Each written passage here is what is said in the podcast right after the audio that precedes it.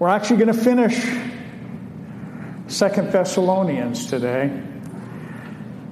Like I've always said, it's always great to finish a book because we're going to be starting a new book. And you might say, Where are we going next? Uh, I believe, unless the Lord just changes my thinking, but I, I believe that we're going to be in First John and probably then into Second John and then into Third John starting next Sunday. So you can read ahead. But this morning we're going to be in Second Thessalonians chapter 3, verses 1 to 18. I, uh, I titled this morning's message, The Things We Command You. And these two letters of Paul have been one that for me, anyway, it's been a restirring in my heart when I consider the days that we're living in. We're living in desperate days. We're living in a world right now that every single day we're seeing things transpire in the news and going on around us that should make us very much aware that God's word is being fulfilled before our eyes. I believe that the nations are lining up. I believe that we're living in days right now where um, it's obvious to those who are aware, to those who are alert, that Jesus Christ's return, I believe, is drawing near. I'm not setting a date, by the way, it's drawing near. Three weeks ago, we learned that Paul's second letter that he wrote here was really a follow up letter. Uh, Paul had to answer some questions concerning some questions that had arisen in the believers' hearts there at Thessalonica. Uh, some of those questions may have come from the first letter, but I believe that the questions really arose from other teachers and other people that were coming in and beginning to uh, question some of the teaching of the Apostle Paul in regards to the second coming of Jesus Christ. Paul is still in the city of Corinth as he is writing this second letter. And one of the big concerns that the Christians were having there at Thessalonica was that they were reading and hearing from possibly some other teachers that they were already living in a time called the day of the Lord. Now, these false doctrines, it didn't take very long for them to begin to creep into the church. People with their various ideas and coming up with their different interpretations. And it began to create some confusion. But remember that these were beginning days. And Paul himself was having these revelations and these understandings of things pertaining to end times. The early church was learning these things. Apostle Paul had actually taught them even these things concerning the end times while he was with them. But now these questions needed to be clarified. There was really two questions that Paul had to address in his second letter. One of them had to do with the day of the Lord. Now, keep in mind that I brought out that there's a distinction between the day of Christ and the day of the Lord. The day of Christ also could be a reference, I believe, to the rapture of the church. The day of the Lord is a time that God is going to deal with a Christ rejecting world. He's also going to deal with the nation of Israel in a very specific way that he is going to draw back a remnant of his people to himself. And so there is this distinction between the day of Christ and the day of the Lord.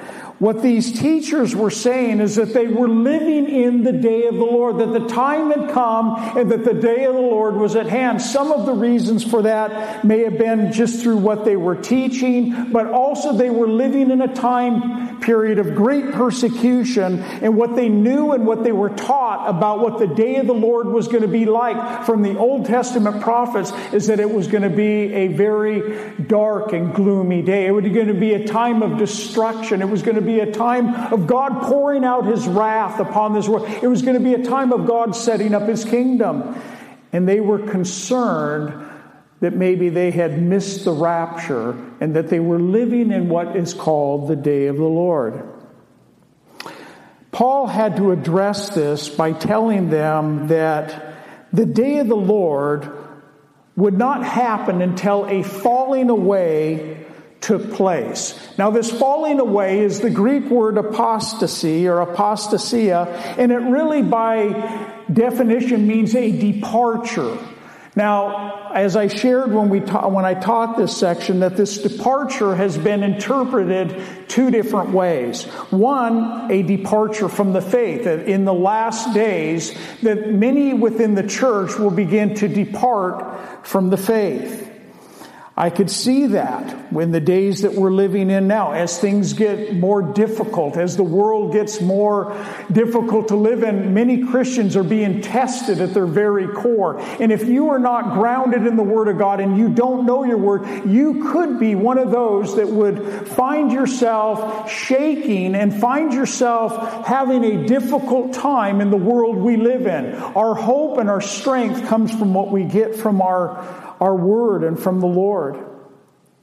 And so the falling away, Paul says, needed to happen first before the day of the Lord would begin. Now, some, as I shared, also translate this departure also as the possibility that it's speaking of the rapture of the church, which also makes sense to me. Unless there come a falling away first or a departure of the church from this world into heaven, the day of the Lord is not at hand. It's not here. The second thing that Paul brought out as to a sign of the day of the Lord is in regards to the man of sin. He's also referred to as the lawless one in Second Thessalonians here. Paul said, until the one who restrains is taken out of the way, this man of sin or this lawless one cannot be revealed. And so, who is the restrainer? I believe the restrainer is the Holy Spirit. I believe that the restrainer is the Holy Spirit living within the church body, the believers that are here now on earth. God's Spirit living in us. And when that departure takes place, the rapture of the church, and the Holy Spirit is not removed from the, from the earth, but it's removed in the sense of being in the lives of the believers and the churches in heaven, then the man of sin, the lawless one, can be revealed. Paul really gave these two things as what to look for in regards to the sign that the day of the Lord had begun. Paul closed this portion of his letter in chapter in in uh, 215 with a therefore. He says, "Therefore, brethren, stand fast." This word stand fast means that we are to stand firm. And we're to hold the traditions, Paul says. Those traditions are not what we think about when Jesus talked about the traditions of the religious Pharisees that were holding these traditions. These traditions that Paul is speaking of is the instructions or the teachings that he had given to them. He says, hold the traditions or hold on to the instruction or teachings which you were taught and he says, whether by word, which is verbal, or by epistle, which is letter. And that's really how Paul was communicating with these believers.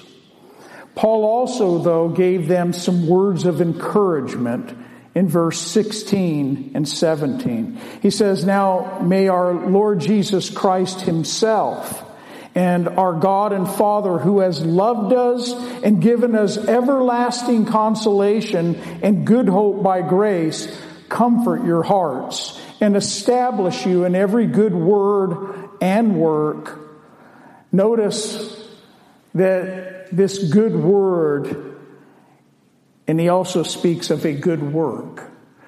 You see, God is always concerned with our good word as much as he is with our good work. You see, a lot of times we have uh, a good work, but there's not really a good word coming out of the mouth. And God is always concerned with both every good word and every good work that would come forth out of our life. Both are important. Let's read uh, our text together. I want you to, to look for the title of our message as I read through these verses. Chapter 3, verse 1. Finally, brethren, pray for us that the word of the Lord may run swiftly and be glorified just as it is in you, and that we may be delivered from unreasonable and wicked men, for not all have faith. But the Lord is faithful, who will establish you and guard you from the evil one. And we have confidence in the Lord concerning you, both that you do and will do the things we command you. Now may the Lord direct your hearts into the love of God and into the patience of Christ. But we command you, brethren, in the name of the Lord Jesus Christ, that you withdraw from every brother who walks disorderly and not according to the tradition which he received from us.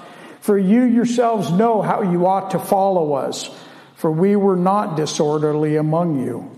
Nor did we eat anyone's bread free of charge, but worked and labored toil and toiled night and day that we might not be a burden to any of you. Not because we do not have authority, but to make ourselves an example of how you should follow us.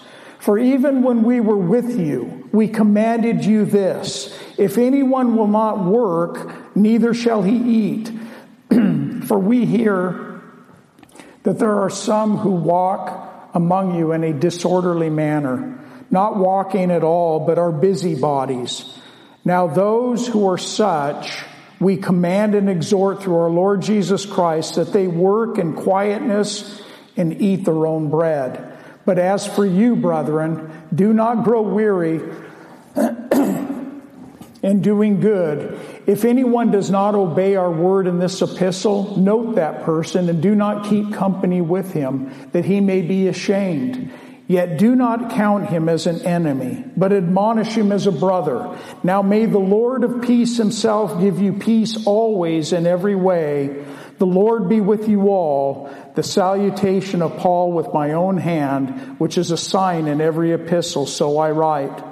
The grace of our Lord Jesus Christ be with you all. Amen.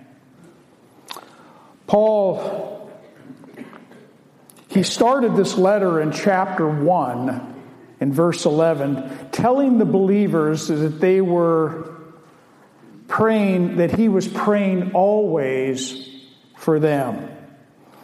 That God would count them worthy, and this was his prayer for them, that God would count them worthy of his calling. That was the first thing that Paul was praying for these believers. And the second thing is that he would fulfill the good pleasure of his goodness and the work of faith with power, that the name of our Lord Jesus Christ may be glorified in you and you in him according to the grace of our God and our Lord Jesus Christ. That was Paul and Silas and Timothy's prayer for the believers that were there at Thessalonica. Paul had this God given passion for the believer's growth. He had this, this passion for their discipleship, that they would grow, that they would be doing well. It's something that I can relate to as a pastor in this church. I have a great desire to see this church grow in the Word of God. I have a great desire and passion to see you all maturing and growing in the words in the word of God, growing in your knowledge of God. It's something that God works in our heart. That was Paul. He cherished these believers at, at Thessalonica, just like a mother.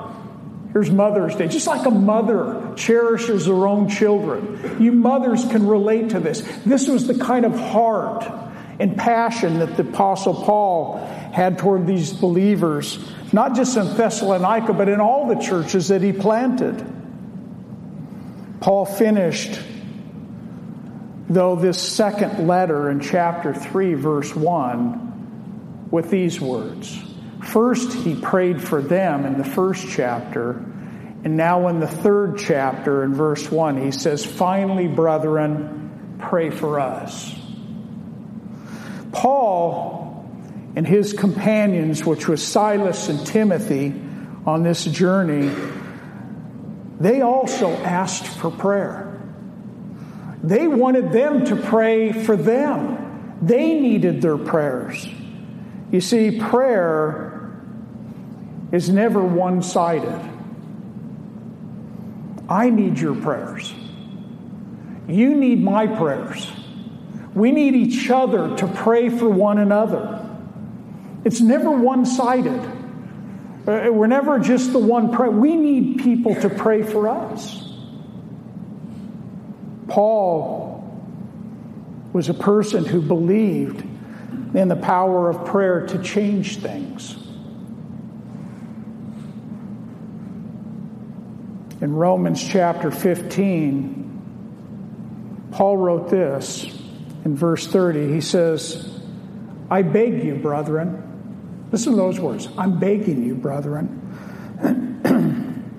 through the Lord Jesus Christ and through the love of the Spirit, that you strive together with me in prayers to God. And then he says, for me. Paul's saying that you would strive together in your prayers for me.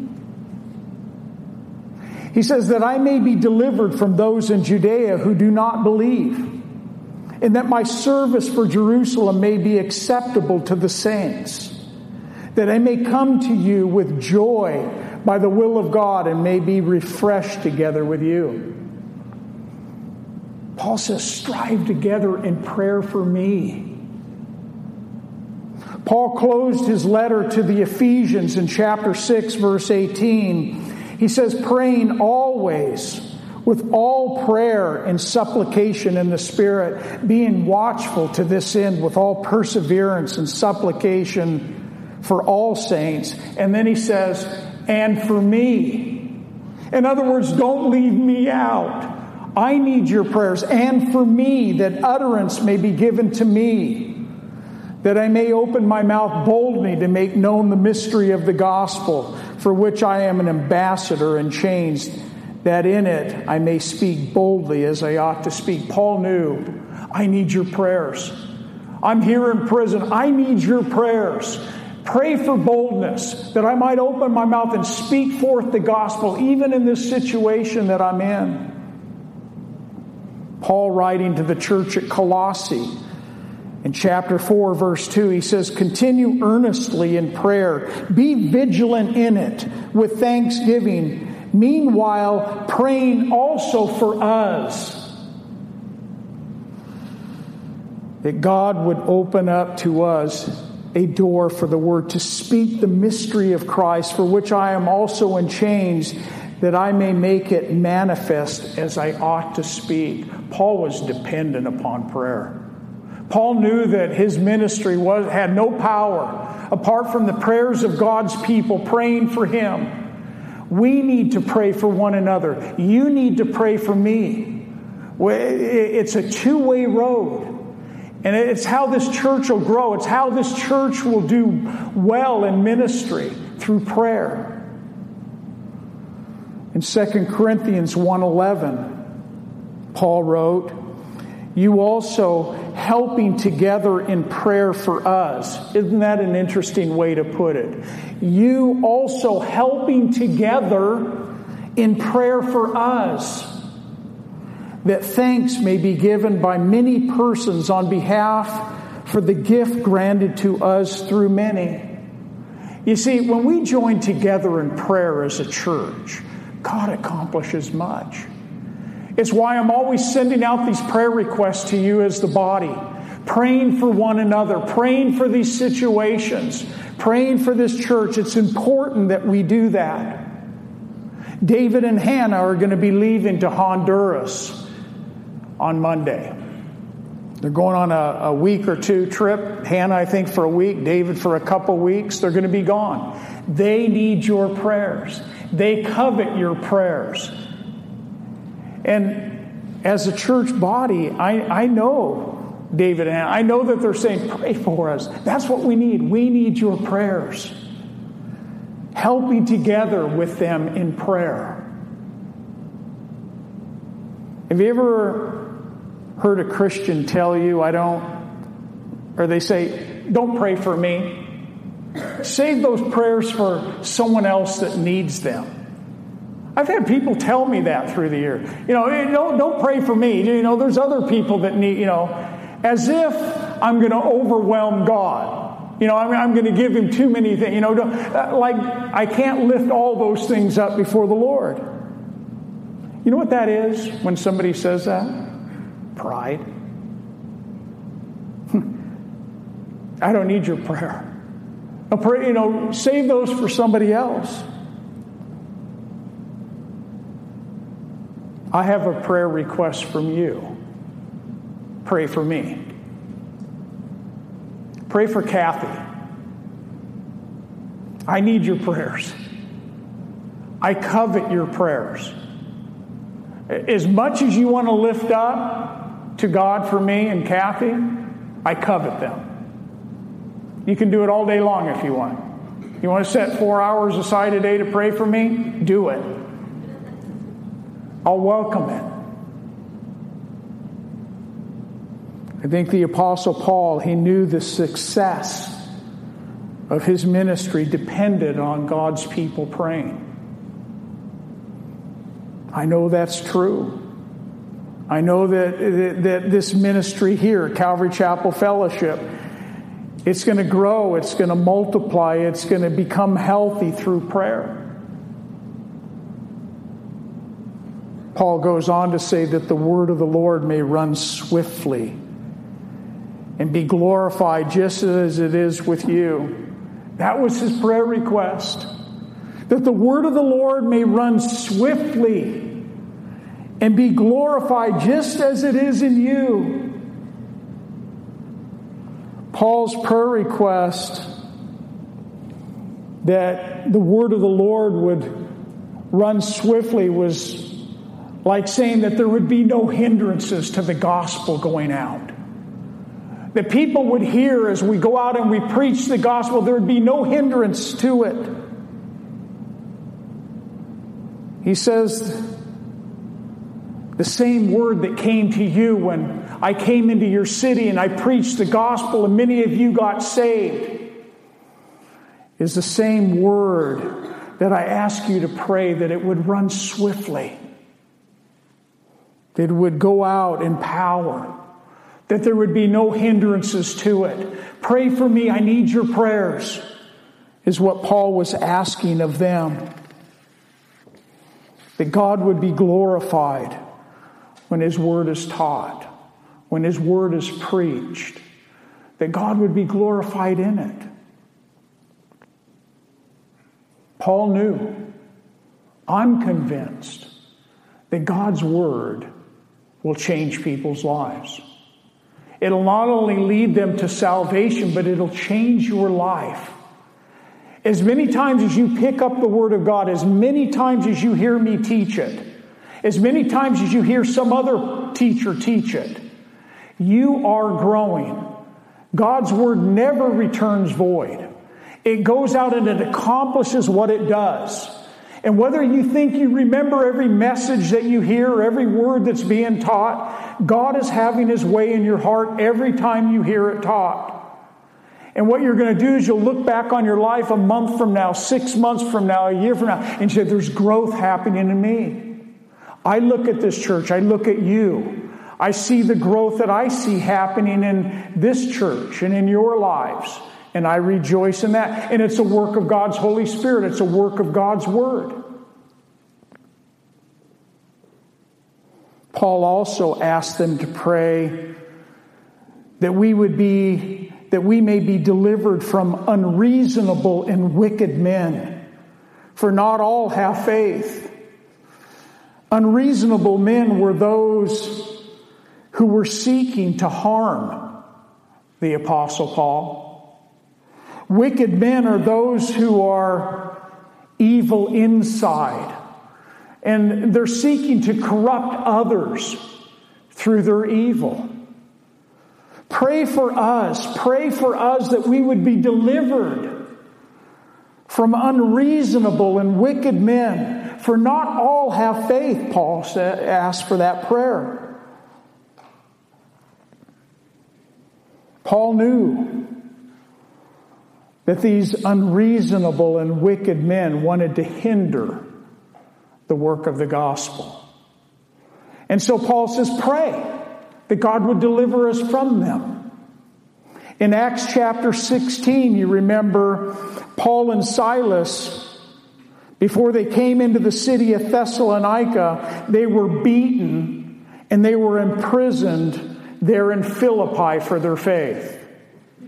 In Acts chapter 17, Paul and Silas and Timothy, they were ran out of Thessalonica for their faith.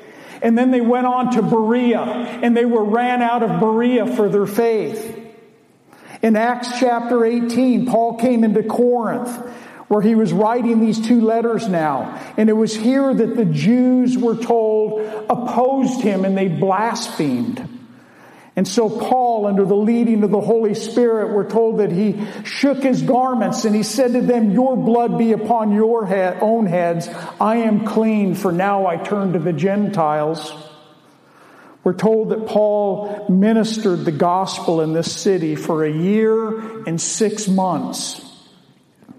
He was there teaching and he was preaching the gospel. And on one occasion, we're told that the Jews, with one accord, that they rose up against Paul and they brought him to the judgment seat. This is where the judge sat up on this platform to stand before Gallio. And the Jews said of Paul, this fellow persuades men to worship God contrary to our law. They were under great persecution for their faith. Because they were making a stand, they were being bold for Jesus Christ. They were experiencing this great persecution. Paul says, Pray that we may be delivered from unreasonable and wicked men, for not all have faith. It was in this city that the Lord spoke to Paul one night by a vision. He told Paul, Do not be afraid, Paul but speak. And do not keep silent, Paul, for I am with you, and no one will attack you to hurt you, for I have many people in this city. Paul knew that with all of the persecution, with all of the pain, everything that he went through for the gospel's sake, Paul knew there were people in this city that needed Christ. There was people in this city that were hungering for truth. And I'm willing to go in there and I'm willing to suffer for the cause of Christ because they need to hear. But Paul says, pray for me that I would be delivered from these men.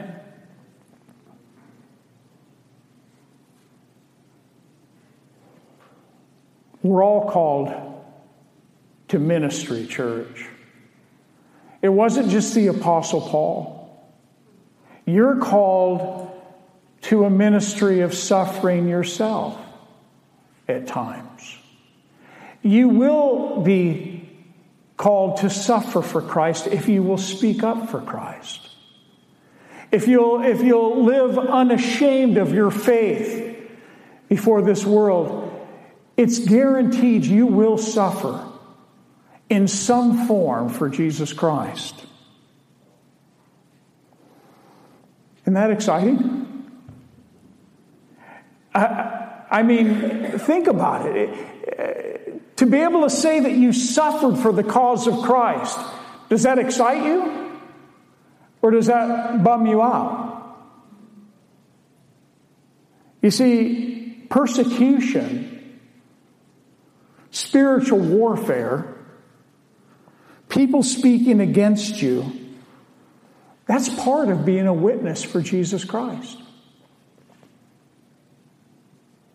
Jesus told his disciples, Blessed are those who are persecuted for righteousness' sake. Blessed are you when they revile and they persecute you. That word blessed means happy. Happy are you. When they revile and they persecute you and they say all kinds of evil against you falsely for my sake. Rejoice and be exceedingly glad, for great is your reward in heaven. That's what it, that's why we do it. We want to glorify you, Lord. And our reward in heaven is going to surpass all the suffering of this life. Jesus says they persecuted the prophets who were before you. It won't be any different for you. That's the life of a Christian that is being a witness for Jesus Christ. I know that many of you work in jobs where you're surrounded by unreasonable and even wicked men and women at times that are not Christians. Paul says, For not all have faith. You're in the world, you work in the world, you're around people that don't like what you stand for. They don't like to hear those things come forth out of your mouth. Even just being thankful to God, thanking the Lord, being unashamed of your, they don't like it. But God has placed you there. It's your mission field. It's why you're there, not just to earn a paycheck, but to be a light for Christ. You see, persecution came quickly in the early church. It's because the gospel was advancing. It was running swiftly. God was having his way. And he was using persecution to spread his church. But in it, there were unreasonable and wicked men that came up against the gospel. Nothing's changed. You've heard it said you just need to watch your news. Even President Trump is trying to pass a bill right now against persecution against Christians in the world. Persecution today is at an all time high. In all of church history, it's at an all time high.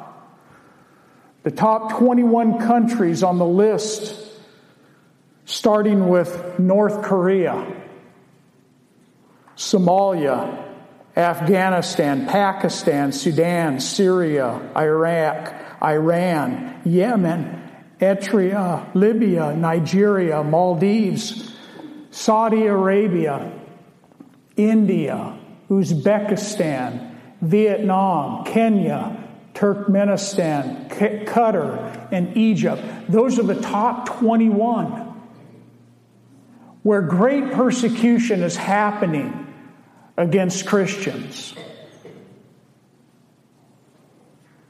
I think the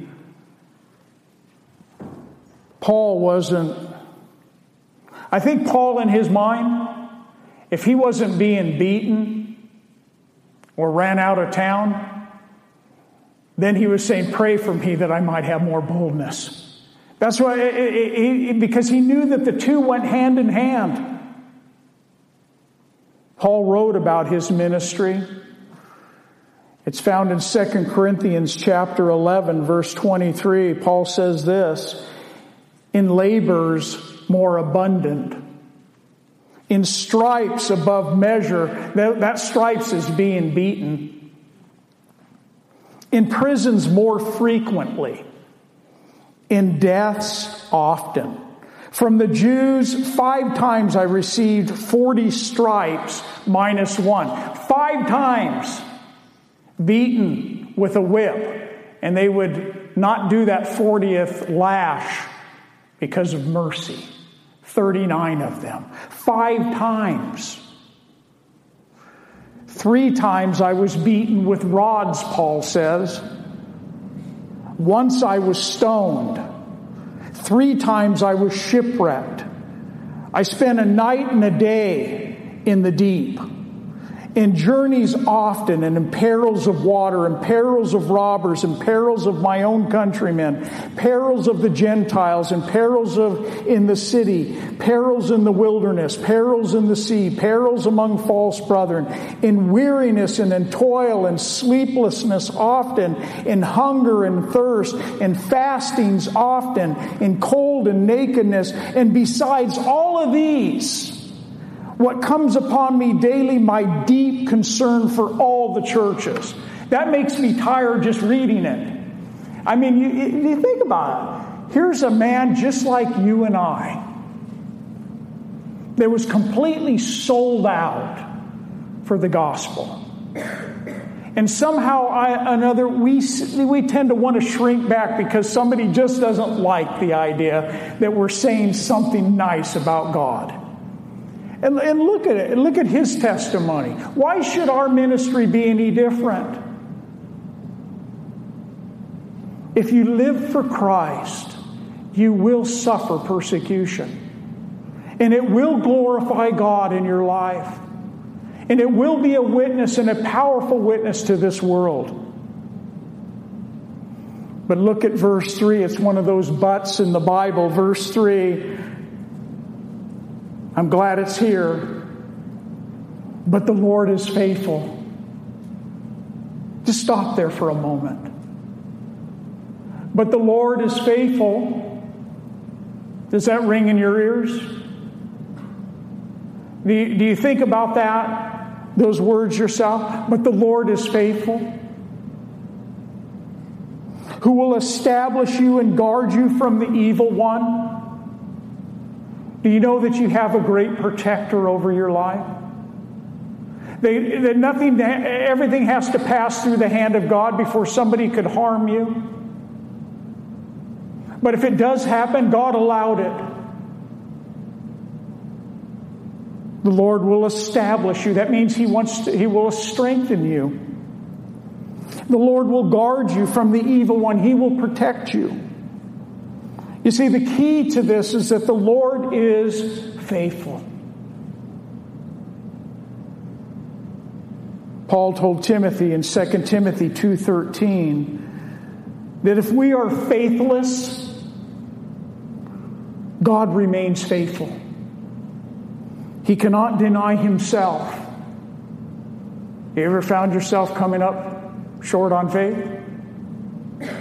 But God remains faithful to you regards of that. In Proverbs 29 25, it reads that the fear of man brings a snare, but those who trust in the Lord shall be saved. You know what a snare is? It's a trap. How does the enemy want to trap you? Through fear, make you shrink back, make you think that nobody wants to hear make you think you're going to get persecuted if you open your mouth for Christ. The fear of man brings a snare, a trap to you. But those who put their trust in the Lord will be saved. But the Lord is faithful, Paul says to them. 1 Corinthians 10:13 if you don't have this verse memorized it would be a great one to memorize 1 Corinthians 10:13 No temptation has overtaken you but such is common to man. But God is what? Faithful, who will not allow or not suffer you to be tempted above that which you are able, but with the temptation is able to make a way of escape that you're able to endure it. The key to that verse is God is faithful. He will always be faithful to you. Let me ask you, church, where does your strength and your protection come from? Think of your own personal life. Where does your strength and your protection come from? Psalm 121, the psalmist wrote this I will lift up my eyes to the hills. Lifting our eyes to the hills meant lifting your eyes up to Mount Zion. This was the throne, this was a place where Jehovah would sit. I will lift up my eyes to the hills. From whence comes my help? It's, asking a question. And then it answers it, my help comes from the Lord. And then, it's, and then it tells us why we can have so much confidence in that. It says, Who made the heaven and the earth? Is there anyone that could be a better protector of you? Than the one that actually spoke creation into existence with the very words of his mouth. He made the heavens and the earth. Do you think that God is able to have his hand of protection upon your life? He made the heavens and the earth. He will not allow your foot to be moved. He will keep you. He who keeps you will not slumber. Aren't you glad? God doesn't just, you know, like we do, you know, go to sleep at night and, you know, we're not protected now. He's sleeping. You know, uh, uh, the Lord does not slumber. Behold, he keeps Israel. Uh, he, behold, he who keeps Israel shall neither slumber nor sleep. The Lord is your keeper. The Lord is your shade at your right hand.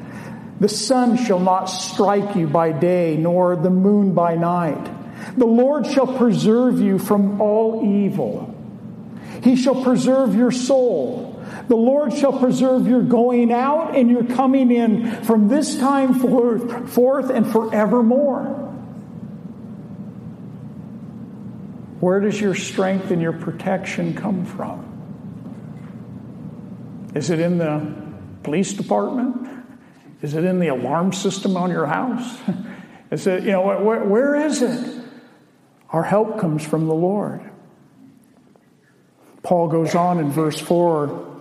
He says, And we have confidence in the Lord concerning you that you do and will do the things we command you. Notice where Paul placed his confidence in this verse. It's in the Lord. My confidence is in the Lord, Paul says, uh, that you will do and will do the things that we command you. Why did Paul put his confidence in the Lord? Because he knew that in himself he couldn't change people's hearts. He, I can't change your heart. It's not my job to change your heart. My job is to simply get up and teach the Word of God. It's the Holy Spirit that can change your heart. Paul knew that. And we have confidence in the Lord concerning you that you do and will do the things we command you. Paul wrote in Philippians 2:13 that God is both in you both to will and to do his good pleasure. That's a work of God's Holy Spirit in your heart and in your life. It's a work of God. That you do and will do the things we command you. Paul is closing this letter out with some commands. This word command is a strong word, actually, that the Apostle Paul is using here. It's, it's, it's like a military order that is being handed down from a superior officer. That's what Paul is saying here. That you do and will do the things we command you. The Greek word actually means to pass on an announcement. You see, Paul simply was passing on a command that he had received from the Lord himself to give to them. When I stand up here and I teach the Word of God, it's the Word of God that speaks into the truth into your heart, that convicts, that does its work. That's the work of the Holy Spirit. But Paul saw the church really as an army of soldiers. He wrote to Timothy in 2 Timothy chapter 2, he says, Timothy, you must endure hardships as a good soldier of Jesus Christ. No one engaged in warfare entangles himself with the affairs of this life, that he may please him who enlisted him as a soldier. That's how Paul viewed the church and the believers, like we're soldiers, and we're receiving commands from the Lord. And I just want to be obedient to those commands from my God. They're coming from Him. Paul says, I have confidence in the Lord concerning you, that you do and will do the things we command you. Paul continues in verse 5, praying for them before he goes to explain the command that he's going to give them. He says, May the Lord direct your hearts into the love of God and into the patience of Christ. Paul's prayer for them was that God would work in their hearts. May the Lord direct your hearts into what? The love of God. Paul knew that when the heart changes, when our hearts change, our actions will follow. May the Lord direct your hearts into the love of God and into the patience of Christ. It's a work of God's Holy Spirit. And I'm praying for that in you, is what Paul is telling them. John wrote in 1 John chapter 3 verse 2, beloved, speaking to Christians, now we are the children of God, and it has not yet been revealed what, she, what we shall be. But we know that when He is revealed, we shall be like Him, for we shall see Him as He is. And everyone who has this hope purifies himself, even as He is pure. Paul, in the second part of his prayer for them, was that the Lord would direct their hearts into the love of God and into the patience of Christ. That patience of Christ is that patiently waiting for the Lord's return. What effect does that have on your life? Uh, uh, the effect that I believe it should have on our lives is holy living. That we should desire to live holy unto the Lord in light of the fact that the Lord could come back at any moment. The person that has this hope, that's living that in that expectancy, you see, every Christian may be ready to go to heaven, but not every Christian is prepared in his spiritual life. Some will be caught unaware. There will be some believers that are in a place that when the Lord returns, they're not going to want to be in that place. They're going to be caught unaware. I could put verse 5 this way May the Lord clear away the obstacles that stand in your heart, that you may increase in your love for Him. And may the Lord give you all the perseverance and the patience as you wait for Christ's return. Paul now gives the command and he warns them in verse 6. He really, uh, from verse uh, 6, 10, and 12, he's going to give three commands here. He says, But we command, command you, brethren, in the name of the Lord Jesus Christ, that you withdraw from every brother who walks disorderly and not according to the traditions which he received from us. For you yourselves know how you ought to follow us, for we were not disorderly. That word disorderly means idle. We were not idle among you, nor did we eat anyone's bread free of charge. You see, the Apostle Paul was very much concerned with his witness, his testimony, what people would think. Are you in this for the money? Are you doing this just because you can make your living off of it?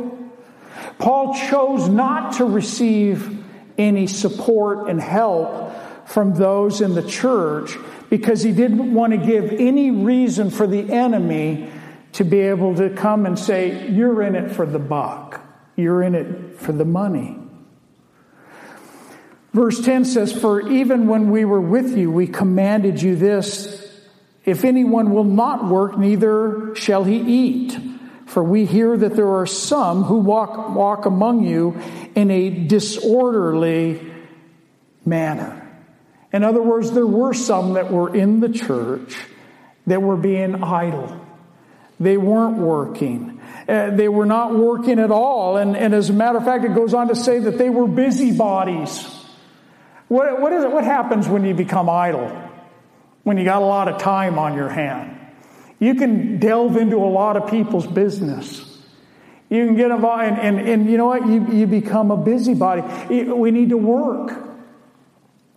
Paul says, and not be busybodies, not be idle. That's walking disorderly, is what Paul was exhorting them in. Verse 12 Now those who are such we command and exhort through our Lord Jesus Christ that they walk, work in quietness and they eat their own bread. Very clear. I mean, this is practical stuff, isn't it? This is, a, this is his closing remarks to the church there that we called the model church at Thessalonica. They had problems within the church and it didn't take long. There were things that needed to be corrected. Paul's first command was withdraw from every brother who walks disorderly. I think that there is an element uh, that is missing a lot in the church today, and it has to do with discipline within the church. It'd be like a, it'd be like a, a mom and dad that never disciplined their child. What would you have? wow, wouldn't be good, would it? Discipline within the body of Christ is important. Paul is making some corrections here. But there's a lot of people in our day and age in the church today that, hey, come on, you know, don't go there. You know, I mean, church correction. You know, I, I don't like that, that kind of stuff. Give me something, you know, makes me feel good. Paul says that there are times where extreme measures have to be taken even within the body of Christ. Withdraw from every brother who walks disorderly. You might say, that sounds extreme. Why would you do that? To withdraw means to keep away or don't have fellowship with that person uh, because of their walking disorderly.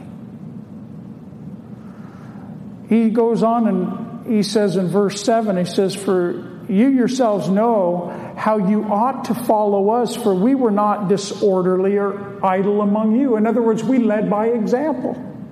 Nor did we eat any man's uh, bread free of charge, but we worked and labored and toiled night and day that we might not be a burden to any one of you. Paul was a tent maker.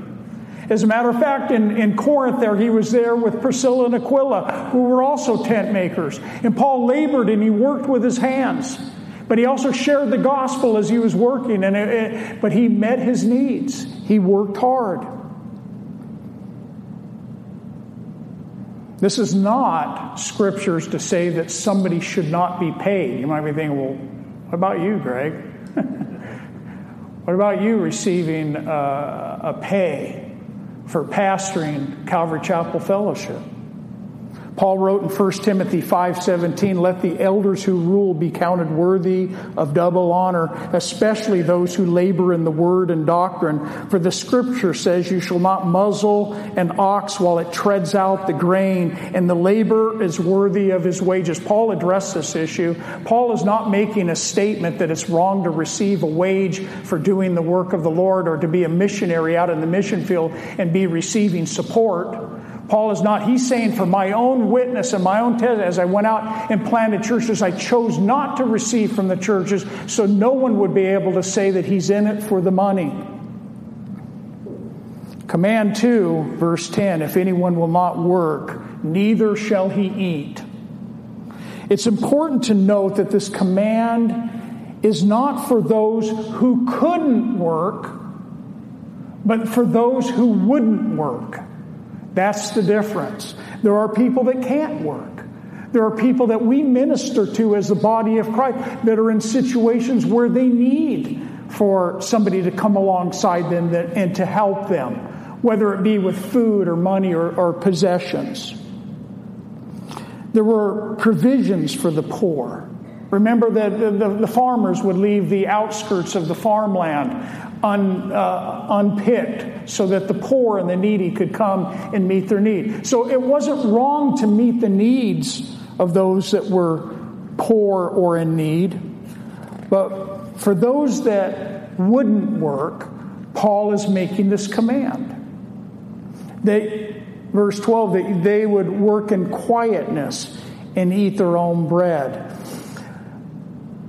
Paul says we command such people that they would work in quietness and earn their own food and other necessities of life.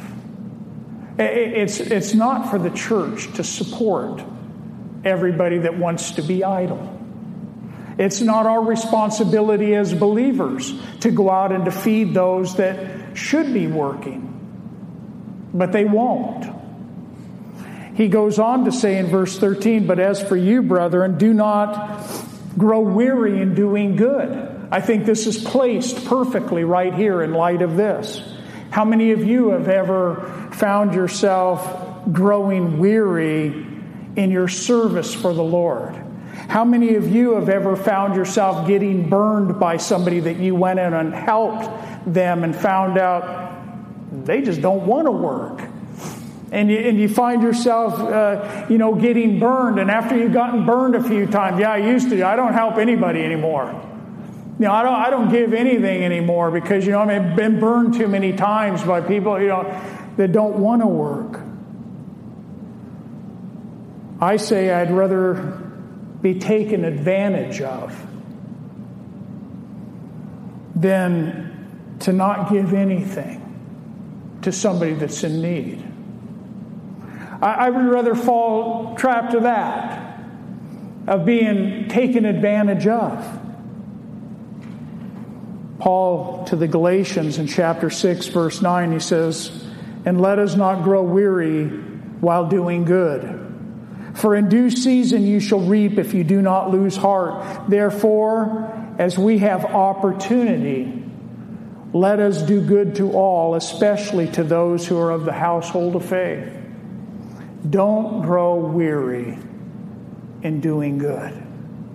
Don't go weary in ministry and trying to minister to people when sometimes it's very difficult to do because God calls us to that place. But here Paul is commanding those who would not work.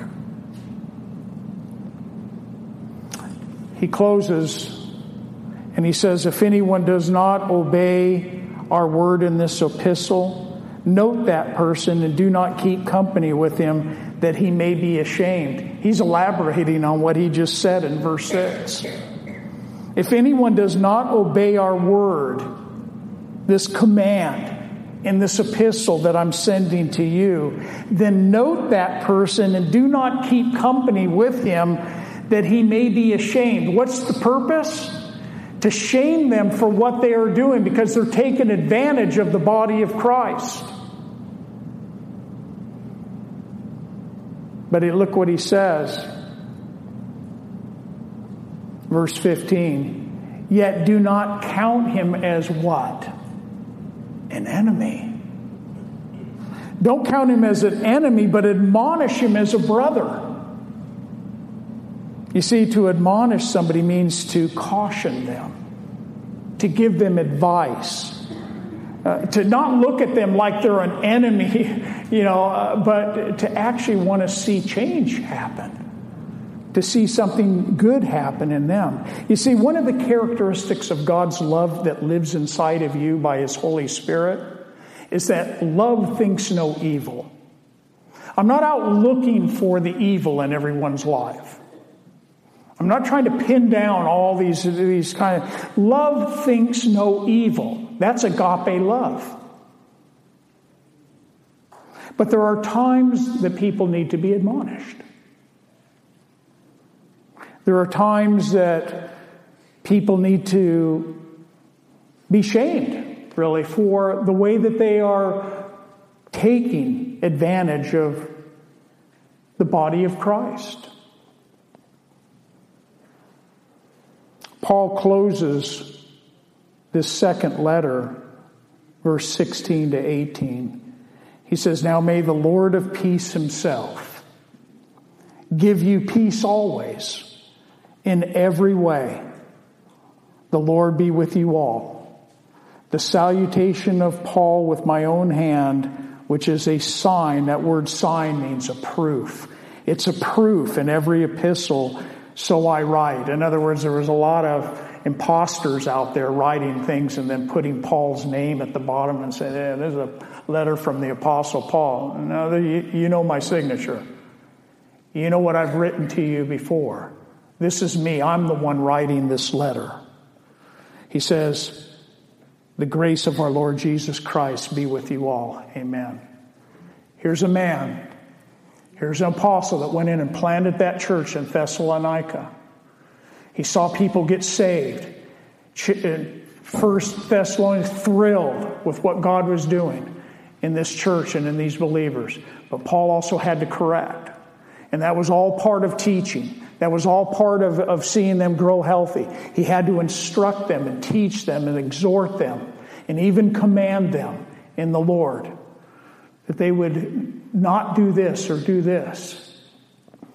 That's part of the life of a Christian that we would hear from our commander, that we'd hear his voice, that we'd be obedient to what he tells us to do and not do, that he would be glorified in our lives. We hope you have enjoyed today's study. For more information on teachings, events, worship times, and location, please visit our website, ccfwinstonsalem.com. From Pastor Greg and all of us at Calvary Chapel Fellowship, thank you for listening and being part of our study through God's Word.